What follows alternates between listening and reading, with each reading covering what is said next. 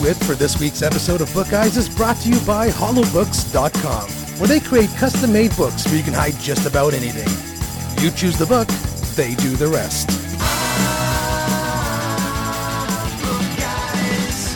It's the Book Guys Show, Season 7, Episode 2. We're doing another Meet the Authors.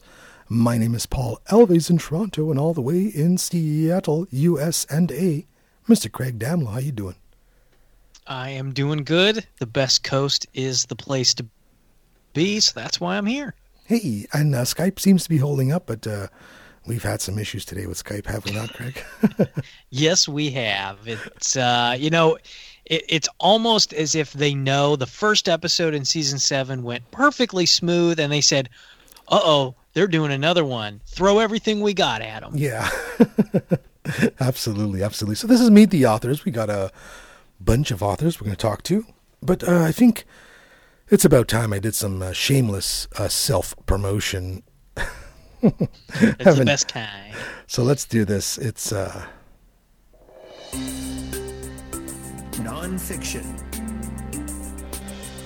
Now, I, I, know it's been a while. It's been 15, 16 years. So let's give a little primer. I've got a, uh, we're going to put a little clip. It's a four minute clip from the History Channel to remind everyone what happened uh, almost 16 years ago. September 11th, 2001. A day of grief. A day of courage. This is how that day unfolded. My daughter called me. She said, uh, plane just flew into the World Trade Center. Nah, you gotta be kidding. It's gotta be a Piper Cub or some clown was flying down the river. At 8.46 a.m., American Airlines Flight 11 from Boston, with 92 aboard, traveling at a speed of 470 miles per hour, strikes the North Tower of the World Trade Center complex. Within minutes, officials coordinate the citywide emergency response. Their base of operations is a state-of-the-art command center located on the 23rd floor of 7 World Trade Center.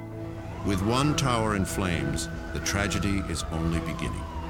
It is 9.03 when United Airlines Flight 175, with 65 aboard, traveling at the speed of 590 miles per hour, smashes into the south tower of the World Trade Center. This aircraft strikes the corner of the south tower. It rips a diagonally shaped gash from the 84th to the 78th floors.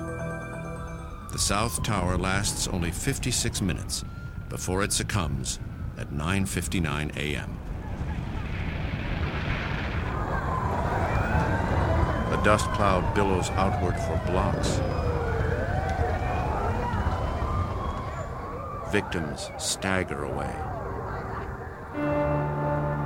At 1028, the television mast atop the North Tower spears straight down.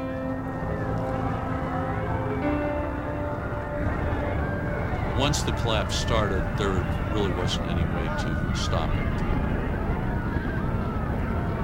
It was just going to go all the way down once it got started.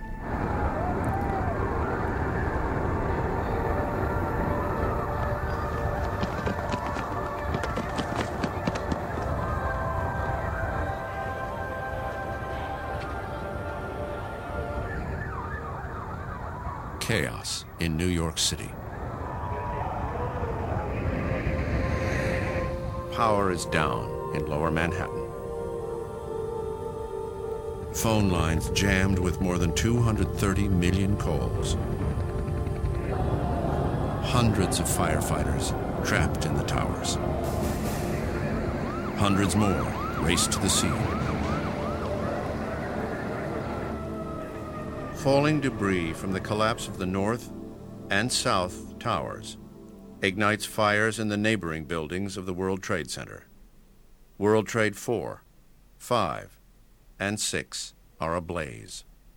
World Trade 7, the building housing the city's command center, burns unchecked for seven hours. At 5.20, it collapses.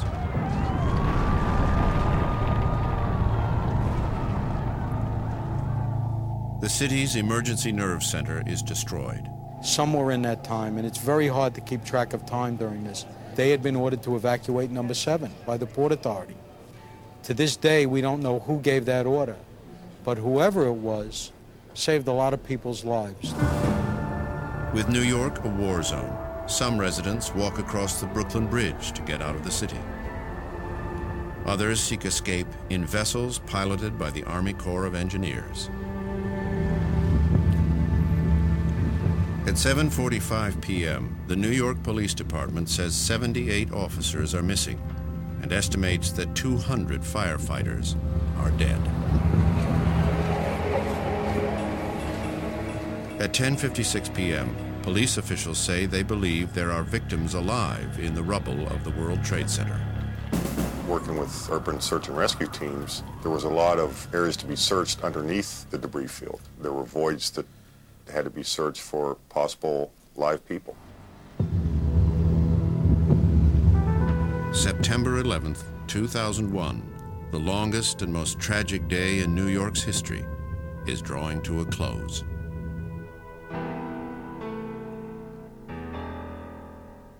Now, that was a bit of a recap from uh, the History Channel, but uh, I'd like to reintroduce myself to the listeners. Uh, I'm not just a podcast host, a security supervisor, future police officer. I'm also an author, apparently. apparently, iPad books count too. and my book is called A Complete Guide to 9 11, and it is iPad only. Uh, uh, Craig, I'll explain to you why it's iPad only. It's because I used iBooks, and because um, this basically just started off as a folder of files that I kept stuff in, because I was really interested in how this happened. How did this happen? Uh, I started collecting videos at the time people were putting up from their VHS players and, and converting them, putting them on YouTube. And a lot of these videos are no longer available on the web, and I'm really glad that I did archive them uh, on my own personal hard drives, and eventually they were included in this compilation. Uh, and the reason it's iPad only is because it was the only, um, well, the only user-friendly way for an author to add uh, music and videos and and and you know different uh, multimedia uh, assets to a book. Uh, the medium truly is the message here.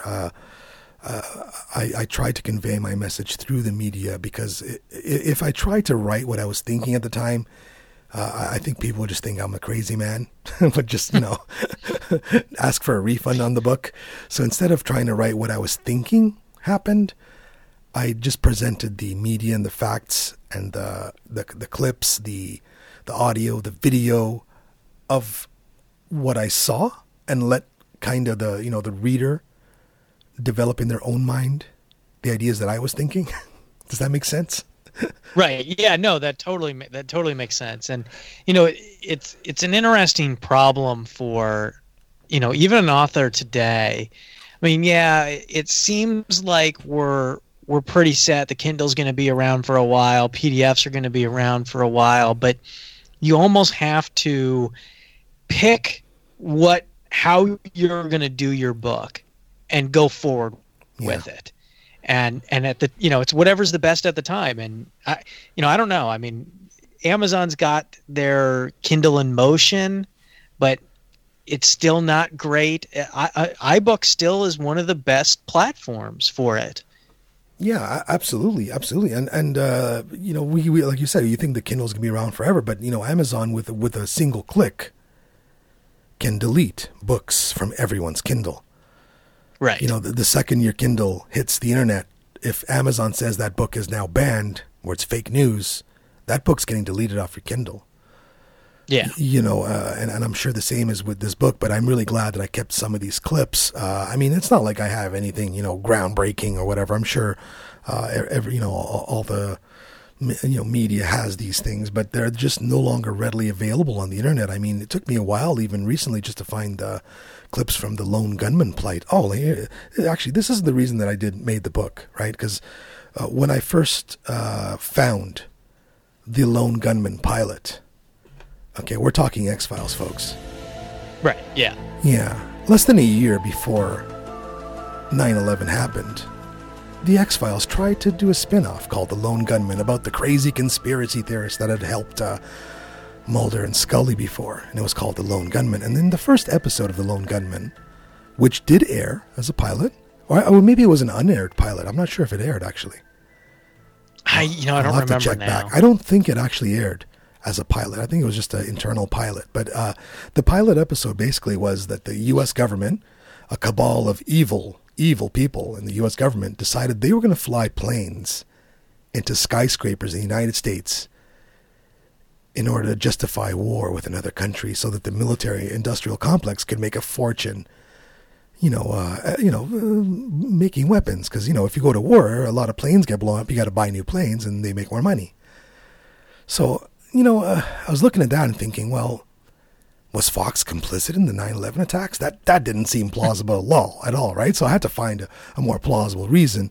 So of course, uh, through my research, I found where Fox's writers found that plot line, and that's when I found, uh, long before I read the uh, the Jesse Ventura book, I I found the Operation Northwoods documents online, and they were uh, official documents from the U.S. government, uh, declassified from the 1960s.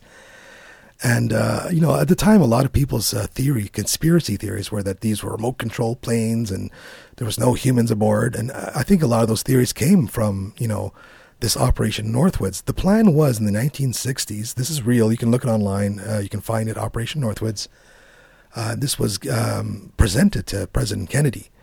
The idea was to fly, um, was to get a bunch of people off of uh, airliners, you know, with uh, flight numbers and everything, take them off, make up, invent a bunch of uh, fake people who are now uh, on the plane, supposedly, people that don't exist, right? And then remote control these planes into uh, skyscrapers in the United States and blame it on Cuba so that they could invade Cuba openly and with the permission of the American public. Um, well, it turns out President Kennedy didn't really appreciate this and didn't think thought it was horrible, literally uh, uh, inducing of horror. And uh, you know, a couple months later, he got shot in the head in, uh, in Dallas.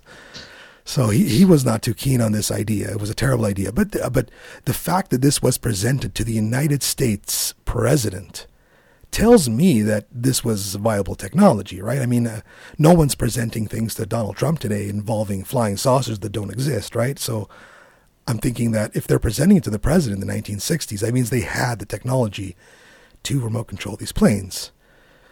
So that kind of uh, got me going. So I just kept going and finding different things. And, and the, the book's not all, uh, you know, conspiracy theories. It's just interesting things that happened on that day and just before that. And there's there are videos accompanying every uh, every chapter, every story in the book has the source clearly marked at the end, and it's not Infowars or No Agenda Show or Breitbart or you know, in case you're you know you're a liberal that's afraid of these uh, websites, it's all coming from mainstream sources.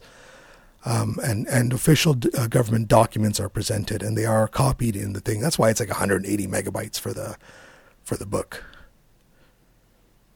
Yeah, that's a uh, it's a big book, but yeah, it's a rather large book actually, because a lot of video and audio in it. Yeah, but it's it's nice that you can include it. I mean, that's and that's the thing that, uh, you know, I'm not in college anymore. Uh, I'm just I'm curious. Where are we on that? And even even in textbooks, but it also to your point of videos not being available, as you know, and Amazon can remove books from my uh, device. Can we change things in the books without anybody knowing? Oh, and the answer is yes. Of course, The answer, of course, is yes, because I mean, even I can, uh, I, I can do an update to the book and remove a video. And the second, Right. you know, if you have the, the the book loaded on your, your your iPad, it will get updated. Which you know, like like every uh, piece of technology, it goes both ways, right? I mean, either I'm updating or removing a fraudulent story or fake news from my book, which I've never had to do, by the way, in the last couple of years that uh, it's been out there. I've never had to remove anything. I've only been adding uh, segments that or, you know readers have uh, written in and said you should put this in there. Uh, one reader sent me in a thing about uh, a plant that survived, an office plant, and I thought that was neat. So I, I included that in the book, the the office plant that survived 9/11. Why not? It's funny, you know. It's a, it's a little. Uh, It's interesting. you got to have a little but- good news mixed in with the bad, right? The one plant that survived 9/11. Right. And if our listeners want to read your book, how do they get it? uh, they would have to go to iBooks on iTunes, and they have to have an iPad or an, uh, a modern iPhone, and they're going to search for the Complete Guide to 9/11 by Paul Alves. Let me know what you think. Um, send me uh, some comments at newsroom at me.com. Uh, it's only 99 cents, and the only reason right now it's 99 cents, it used to be free, is because I find that we reached more people when it was 99 cents. I don't know. It's something about the uh, the free model that people just go, "Oh, it's free. It must be crap," you know. So we're we're getting like, yeah. There, there's a there's a value play, uh, you know, and it's it's true. Uh, studies have been done that uh, you know if you give something away, someone's not going to value it as much as if Yeah. they have to pay for it. Now, now, don't get me wrong. I'm not getting rich off this thing. I mean, uh, making it 99 cents, I went from like two downloads a month to 10. You know, it's not going to pay the bills, but He's rich. you know, it was it was something that I wrote because I, I was passionate about it. I thought it was interesting, and uh, I think you'll get 99 cents worth of entertainment out of it. And uh, that's it. That's my shameless self promotion on my own show. my apologies. but if you're interested in that, anyways, check it out. There are some conspiracies there. Just saying. Building 7. Well, we're going to take a break, Craig. Uh, you know, folks can check it out. Uh, like I said, if you find any cool videos you want me to add to that book, I'll do it. I'm also any of our author listeners that are out there. Um, I would really love some help bringing this to uh, other platforms like Amazon. So if you are aware of how to do this, how to bring a multimedia project like this to Amazon, I would I would love to have it in more bookstores. Because I mean, uh, just because someone doesn't own a, an Apple product, I, don't- I don't want them to be denied uh, the opportunity to read my crappy book. So I would really love it if someone could show me how to the ropes on how to bring this kind of multimedia experience to uh, other platforms like Amazon and Inkshares and whatnot. So uh, uh, give me a ding, newsroom at me.com. And uh, when we come back, if Skype holds up, I think we're going to have uh, Rich Guerin, author of Felling Big Trees. And we'll meet some more authors, more interesting than this one. You guys are sick of hearing my voice.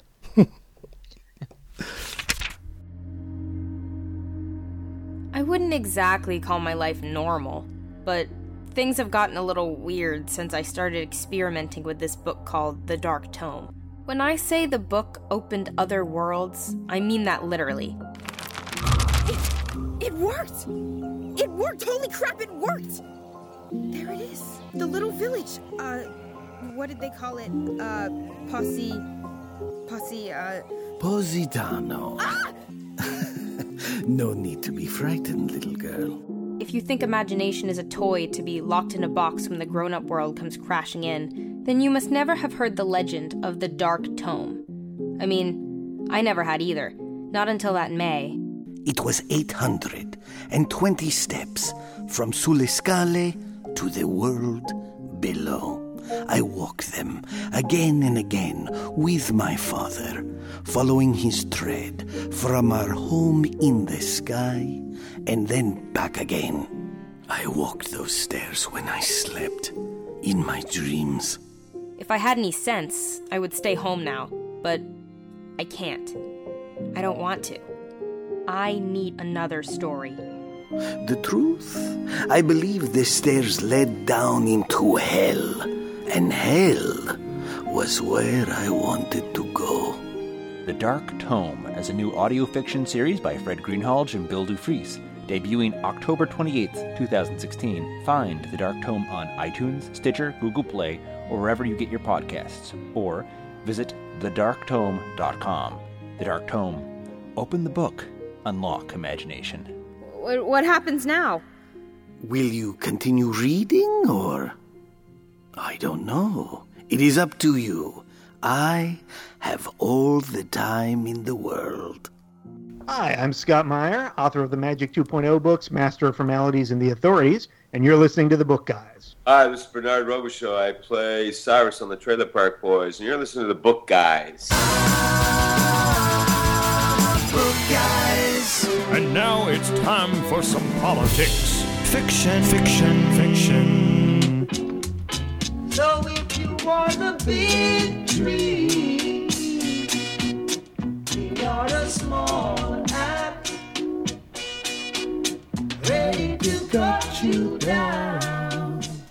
What a great tune. Small Axe by Bob Marley. Of course, uh, although Bob Marley was felling some big trees, so is Rich Guerin in his new book, felling big trees. How are you, Rich? I'm doing fine. How are you? I'm very well. I'm in Toronto, Canada. My name's Paul, and in Seattle is Craig Dowell. How are you doing, Craig? Doing good. So, I'm, so I'm interested to hear about these big trees and how we take them down. yeah, absolutely. So, Rich, tell us a little bit about your uh, new book, Felling Big Trees. Well, uh, this is a book that um, was drawn from uh, my experiences uh, working for more than 25 years on Capitol Hill. Um, I had an opportunity to be involved in some of the policy making up there, but it also gave me firsthand knowledge about how things worked or should work, and an insight into the personal lives of members of Congress and how they juggled family with the demands of the job. Um, it's set in the 1990s, uh, but many of the issues and the questions that it raised raised uh, are, uh, I think, uh, still relevant today. Uh, absolutely. Now, I, I got to ask you because you you were a former policymaker in Washington, familiar with uh, Congress and, and how they operate. Is it is it really true? Because up here in Canada, we're kind of flabbergasted seeing some of these documentaries showing that congressmen spend so much time on the phone begging for money. Is that reality? Uh, I'm afraid uh, to a large degree it is. Um, campaigns have become very expensive. Um, media buys, polling, uh, fundraisers. Um, it, it's it's just an awful lot, and um, unfortunately, it for for congressmen, uh, a member of the House, they're up for election every two years. Right. Senate, it's every six years, but they cover our entire state, so they've got to start raising money right away. Um, I just had a uh, good friend of mine, uh, used to work with us, um, was defeated uh, in his Senate um, reelection bid in Illinois, Mark Kirk. Um, and uh, the money, it, it, it, was millions and millions of dollars. It really is. And um, I, I, I don't think it's the greatest thing in the world, but it, it's it's kind of how things are working right now. Yeah, it almost so, seems like the only way to get around uh, spending millions and billions of dollars to get elected is to be famous, uh, President Trump. Just saying. yeah, well, you know, if you if you do come with a uh, a, a, platform, then uh, it, it you have a certain visibility, and and and you're right.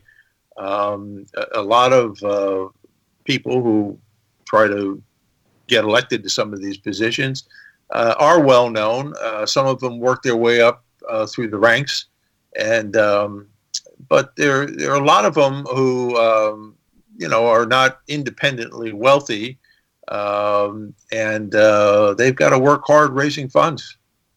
Absolutely. Uh, why don't you get into the, the story of, of felling big trees?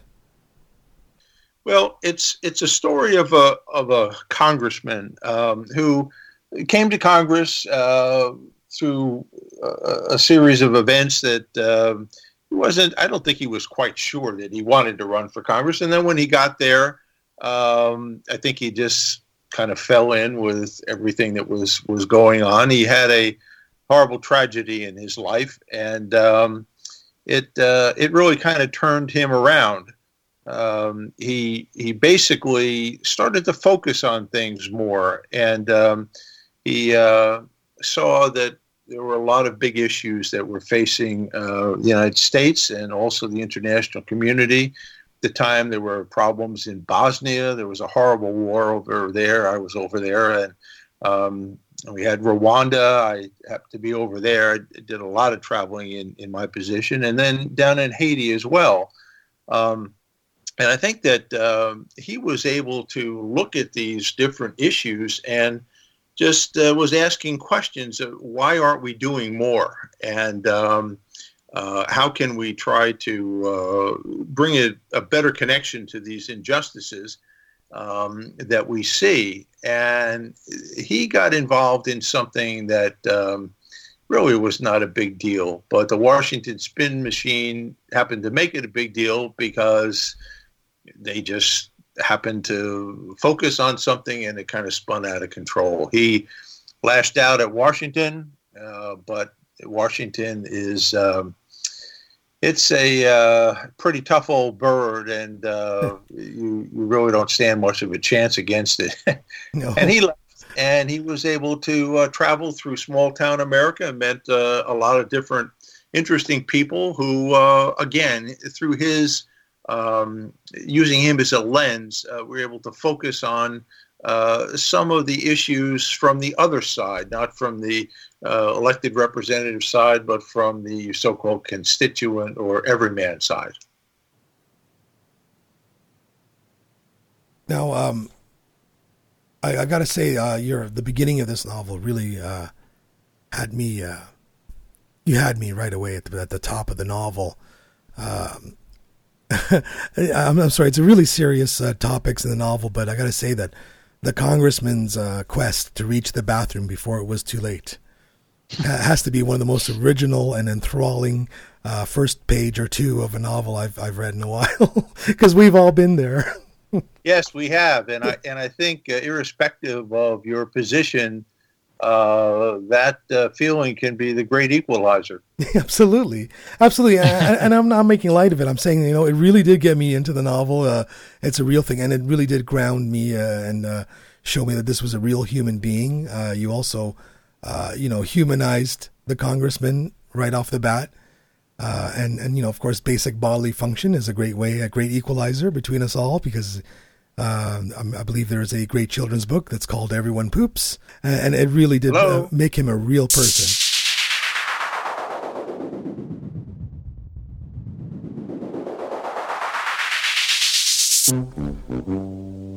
Oh, when we lost Skype.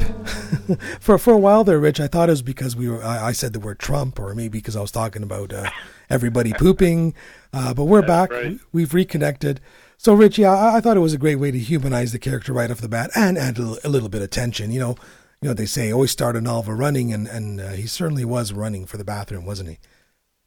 Yes, he was, and um, I, I, I think that's the the approach. As I say, that I was trying to take to to humanize a lot of the folks that work up there. Uh, when I did some of the traveling, uh, went out with some of the members, and and uh, you got to spend um, quite a bit of time, and you learned about their families and some of the um, things that uh, dragged them uh, one way or the other. And uh, I can remember at one hearing, um, Geraldine Ferraro, you remember, you may recall, uh, ran for uh, vice president. yes, yes. Back in the 80s, and uh, she was chairing the hearing and was called back into the ante room there and then came back out and was called again. Well, her daughter was homesick and she had to talk to the doctor. And so uh, a lot of these uh, images don't really make it to um, the uh, the microphones and the uh, spotlights and everything else, but uh, they're human beings behind uh, uh, these uh, that that deal with these issues, and um, uh, just kind of uh, I thought my being able to uh, uh, share some of these things and, and with my experience having been up there, it brought a certain authenticity to it. Absolutely. And uh, how long were you in Washington? Uh, I was there uh, probably over about 25 years. Wow, wow. So you, you saw a lot. Yeah, yeah, I did. but there's always something new that uh, comes on the horizon, as it were. Uh, now let's go beyond felling big trees. Uh, well, actually, before we go beyond, t- tell us a bit about what the congressman fights for later in the novel, because I, I believe that's a very important uh, topic.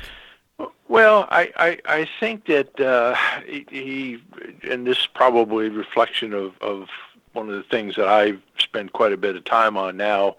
Uh, first of all, is, is homelessness. Uh, he then um, deals with race relations. Uh, he then deals with some environmental issues, and uh, he also develops a relationship with um, a dwarf, uh, and there are a lot of issues there um, that uh, kind of bring to a, a, a different light uh, some of the things that you just kind of take for granted. You you see um, someone's particular situation or uh, disability, and uh, you see how they try to deal with it, and um, you try to, uh, in his case, uh, tries to help, tries to learn from it, and realizes he he learns an unbelievable amount from it. And um, I think one of the things that I think is most important for um, uh, one of the traits that is most important for a congressman, for a policymaker uh, to have,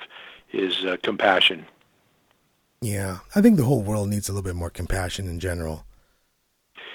Uh, ab- absolutely. Uh, when my editor and, and I were talking last fall during the uh, the campaign, uh, we were both saying, "Gee, this is kind of a book that does speak to tolerance and compassion, and it's uh, probably uh, something that would be helpful for people to read." And um, uh, the book didn't get out until uh, towards the end of December, but um, we found out that uh, uh, all the uh, divisiveness and tough words, strident tones, and, and that of the campaign have followed us now into February. Yeah, but is a lot of that not down to the mainstream media and their their headlines? Because I, I like to say that most people only read the headlines. So when the headline says Trump is Hitler, then a lot of people start thinking Trump is Hitler. They don't actually, you know, read the actual story at the Washington Post, or they don't they don't watch the entire thing on CNN. They flip the channel to uh, whatever it is kids watch nowadays on the televisions. Yeah. Um, No, I is, think is a lot of it down to the that's media? very good point. I uh, can recall uh, times when I was on the floor of the House. We had some legislation, and our committee was involved in managing the bill and that. And uh, I would read about what happened uh, according to the Washington Post in its columns the next day, and was like, "Wait a minute, where was that happening?" And um, so uh, you're right. Um, I I have done some some earlier interviews where people were interested in, okay, you've been there on the hill. Uh, what was what's going to happen in the first hundred days? And um, my answer was, I, I really don't know. Uh, the end of the hundred days is going to be in April sometime uh, around Easter. We're going to have daylight saving time here. It's going to be a lot warmer, and um, it, I have no idea really what's going to happen. I think. Um, one of the things when you bring in somebody who's not had any government experience is that um, there are a lot of moving parts uh, to to Washington uh, policy making, and um, and subtleties. I think that. Pardon me. and, and subtleties. Certain right, things you're not supposed to All say. and- nuances and how things Yeah. get done, and um, so it, it it takes a while, I think, to kind of get engaged with that. And uh, I think there were some unfortunate um, missteps early on as far as uh, uh, coordinating some communication in that. But um, you know, it's only been it's only been several weeks, and I think we really have to kind of just see how this this all. Uh, I, I think we're seeing uh, we're And, seeing uh, uh, a bull in a china shop politics uh, early on here from Trump. but I mean, we saw the same thing from Ronald Reagan, and the Right, same the same sort of uh, you know uh, visceral opposition to him that we we saw uh, early on in the Reagan years, and and Reagan went on for eight years. and he did two terms, Yeah. right? Right, you did. Yeah, one of the things too in, in uh, talking about technology and that is that uh, we're we're really into a, a new age with Twitter. Um, yeah. And uh, I, I think that's one of the things that uh, people are going to have to, to deal with. There there's some that say, well, this is this is great because he's able to get his message out to people without having the uh, mainstream media kind of massage it or that. And uh, I, I think there, that has some standing. But on the other hand, um, sometimes, especially in the era uh, arena of, of international politic, politics and that, um, you, you need to kind of be very circumspect in, in the words that, that you use. And I think sometimes um, he, with, with the, the tweeting and that, uh, he, he kind of puts himself in, into a position where um, it's a little bit difficult to pull back from. And I, I don't know how that's all going to play out. Uh, but I mean, uh, okay, it's a new technology, Twitter. Of course, it's going to be used just like the telephone was used by, you know, first time by president at some point, and the, you know, Right. the the teletype and the telegram were used at some point by first time by president. But I think it's more analog analog to like what I was saying with, with uh, Ronald Reagan, where he had an existing audience, pre-existing audience that Right. would listen to what he's saying. So well, Reagan might have done it on the Tonight Show with uh, not not not even uh, well, I don't know. He might have been on the Jack Benny show for all I know, but uh, he he had a built-in audience. He didn't he could, Right. didn't have to go through the New York Times, or the Washington Post. He could just go on to you know another stage that he already had access to. Where where Trump same thing. He had you know I don't know how many million followers on Twitter and going directly to the audience. I, I don't think that's a new thing. I think popular people have always had a direct connection to the the zeitgeist, but. uh we definitely are seeing bull in a china shop right now, and hopefully that calms down after a while.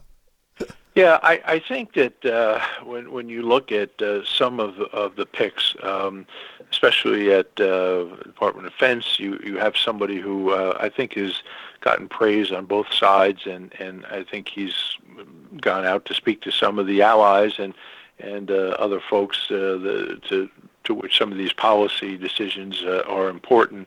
And um, so I, I, I think it's the type of thing where uh, he's he's just starting to get some of the cabinet heads in. Um, right now, what happens is uh, you know you have um, uh, thousands of um, uh, positions at uh, in these departments. Uh, you have a secretary, but then you have undersecretaries, assistant secretaries, deputy assistant secretaries, and a lot of these people are not in place yet. So it's it's very difficult for uh, a lot of communication to take place that uh, would otherwise take place, and um, so I think that bears uh, bears watching in the in the near future. We, we don't touch too much on politics here on the Book Guys, but I got to ask you, Rich, are we going to be okay? Are we going to survive this? You mean what's going on down here in the states? Yeah.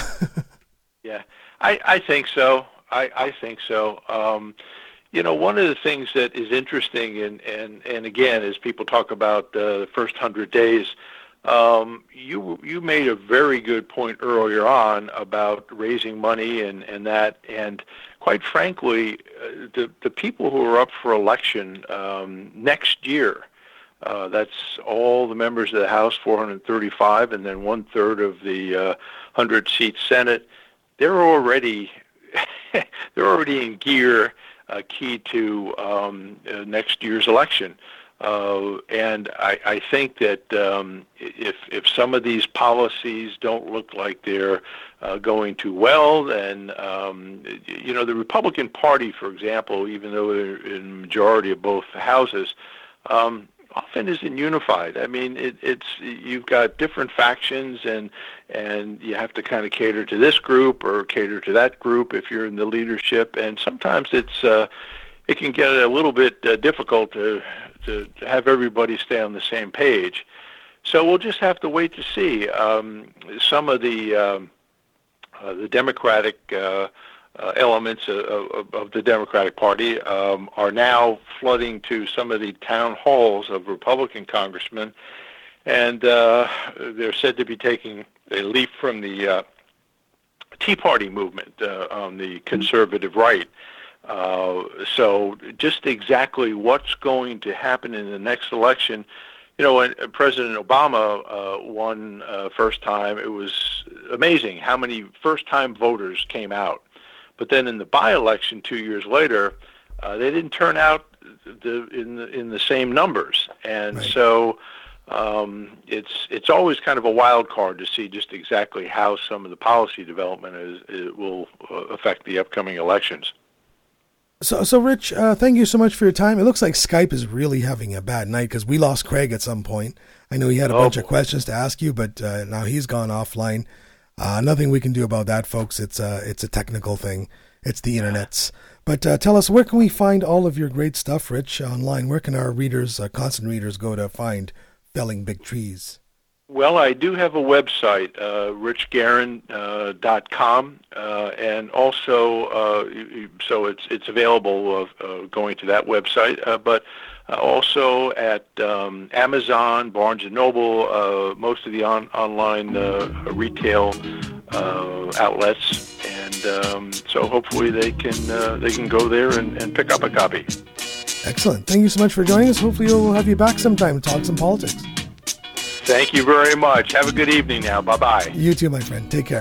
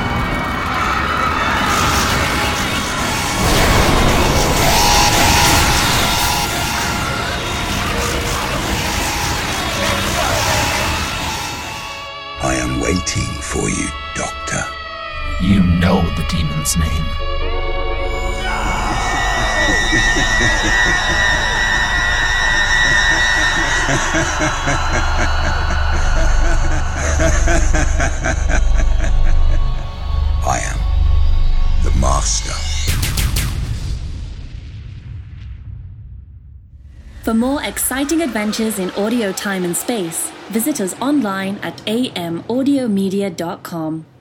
Hi, this is Scott Brick. I'm the audiobook narrator of the Jonathan Quinn series written by uh, some guy named Brett Battles. You're listening to The Book Guys. Book Guys. Fiction, fiction, fiction. A fantastic new novel by Edwin Herbert. What if a recently discovered map suggested the existence of a curious treasure?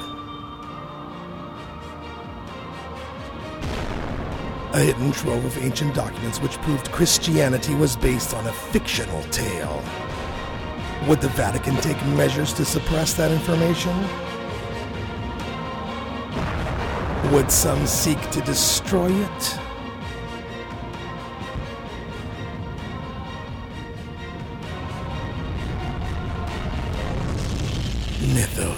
Christos by Edwin Herbert.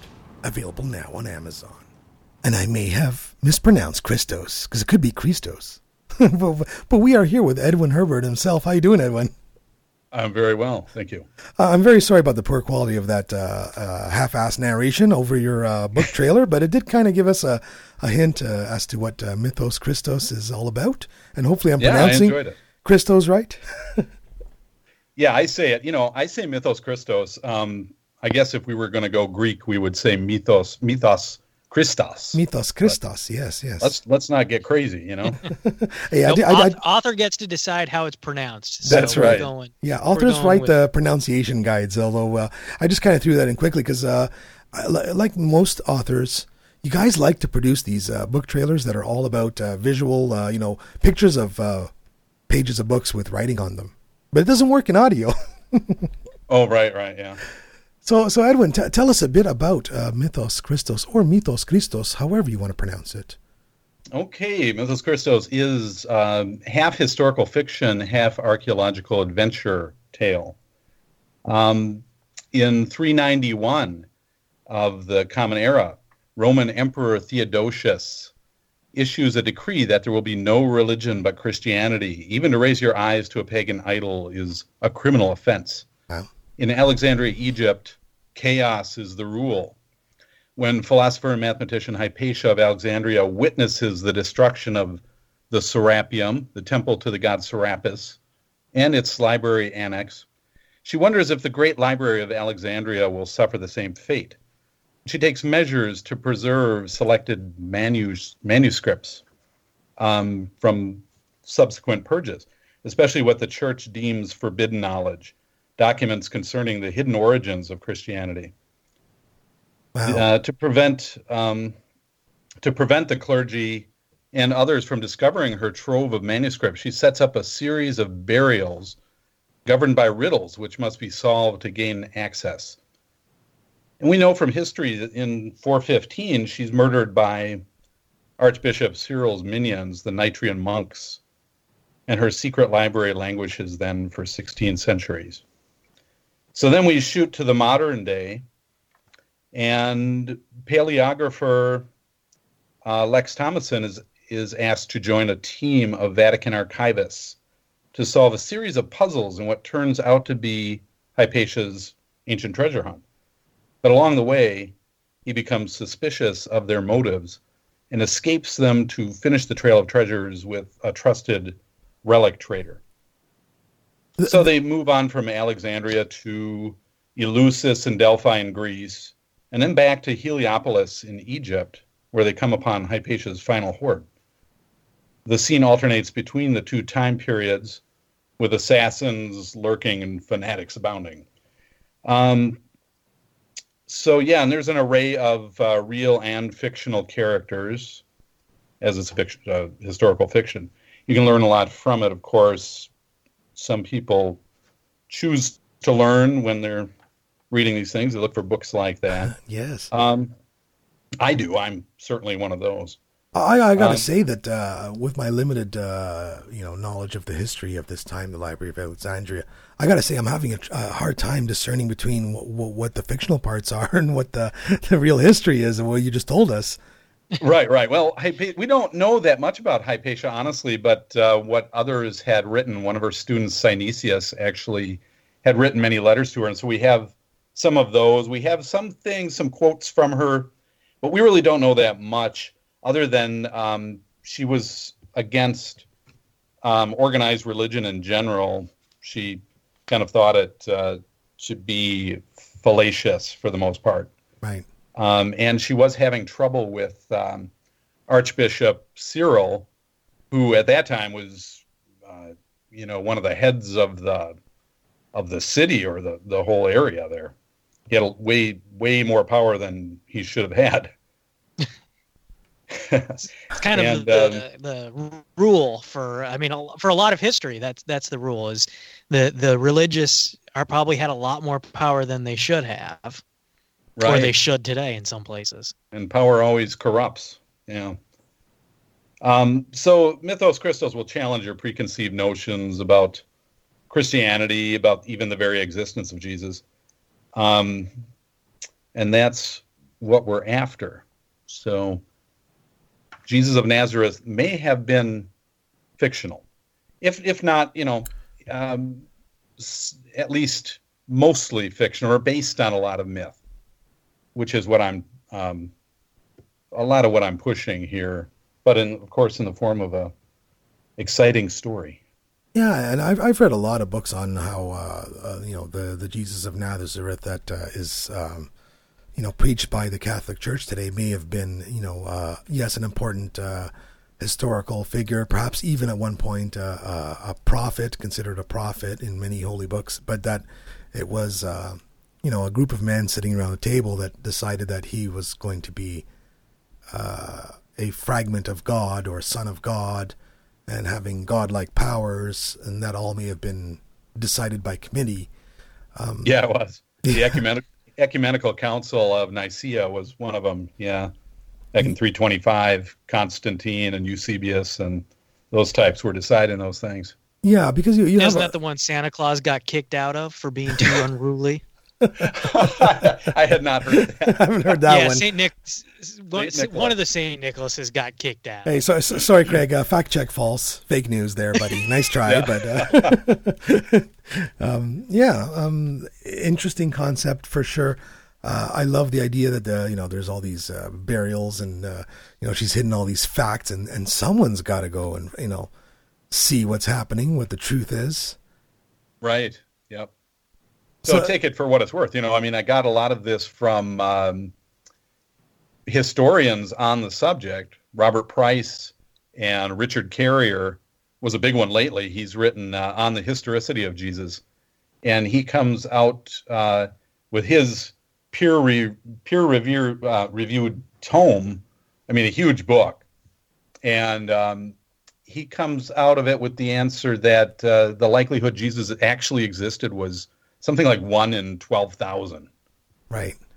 But but I mean, this isn't a figure that just appeared in, in, in Christian works. I mean, uh, he is a, a, prophet in you know the Quran, and uh, he is mentioned in Islam and uh, you know the other Abrahamic religions. So uh, even some people have uh, posit a theory that he was the Buddha, and maybe Oh my gosh, maybe yeah. buried in India. so I mean, uh, we're so far removed from this history, and there, I mean, this is a time when there was no internet and no, uh, you know, Amazon and no, uh, you know, no mass printing of books. I mean, books uh, uh, at the time where they were all hand bound and hand, you know, painted.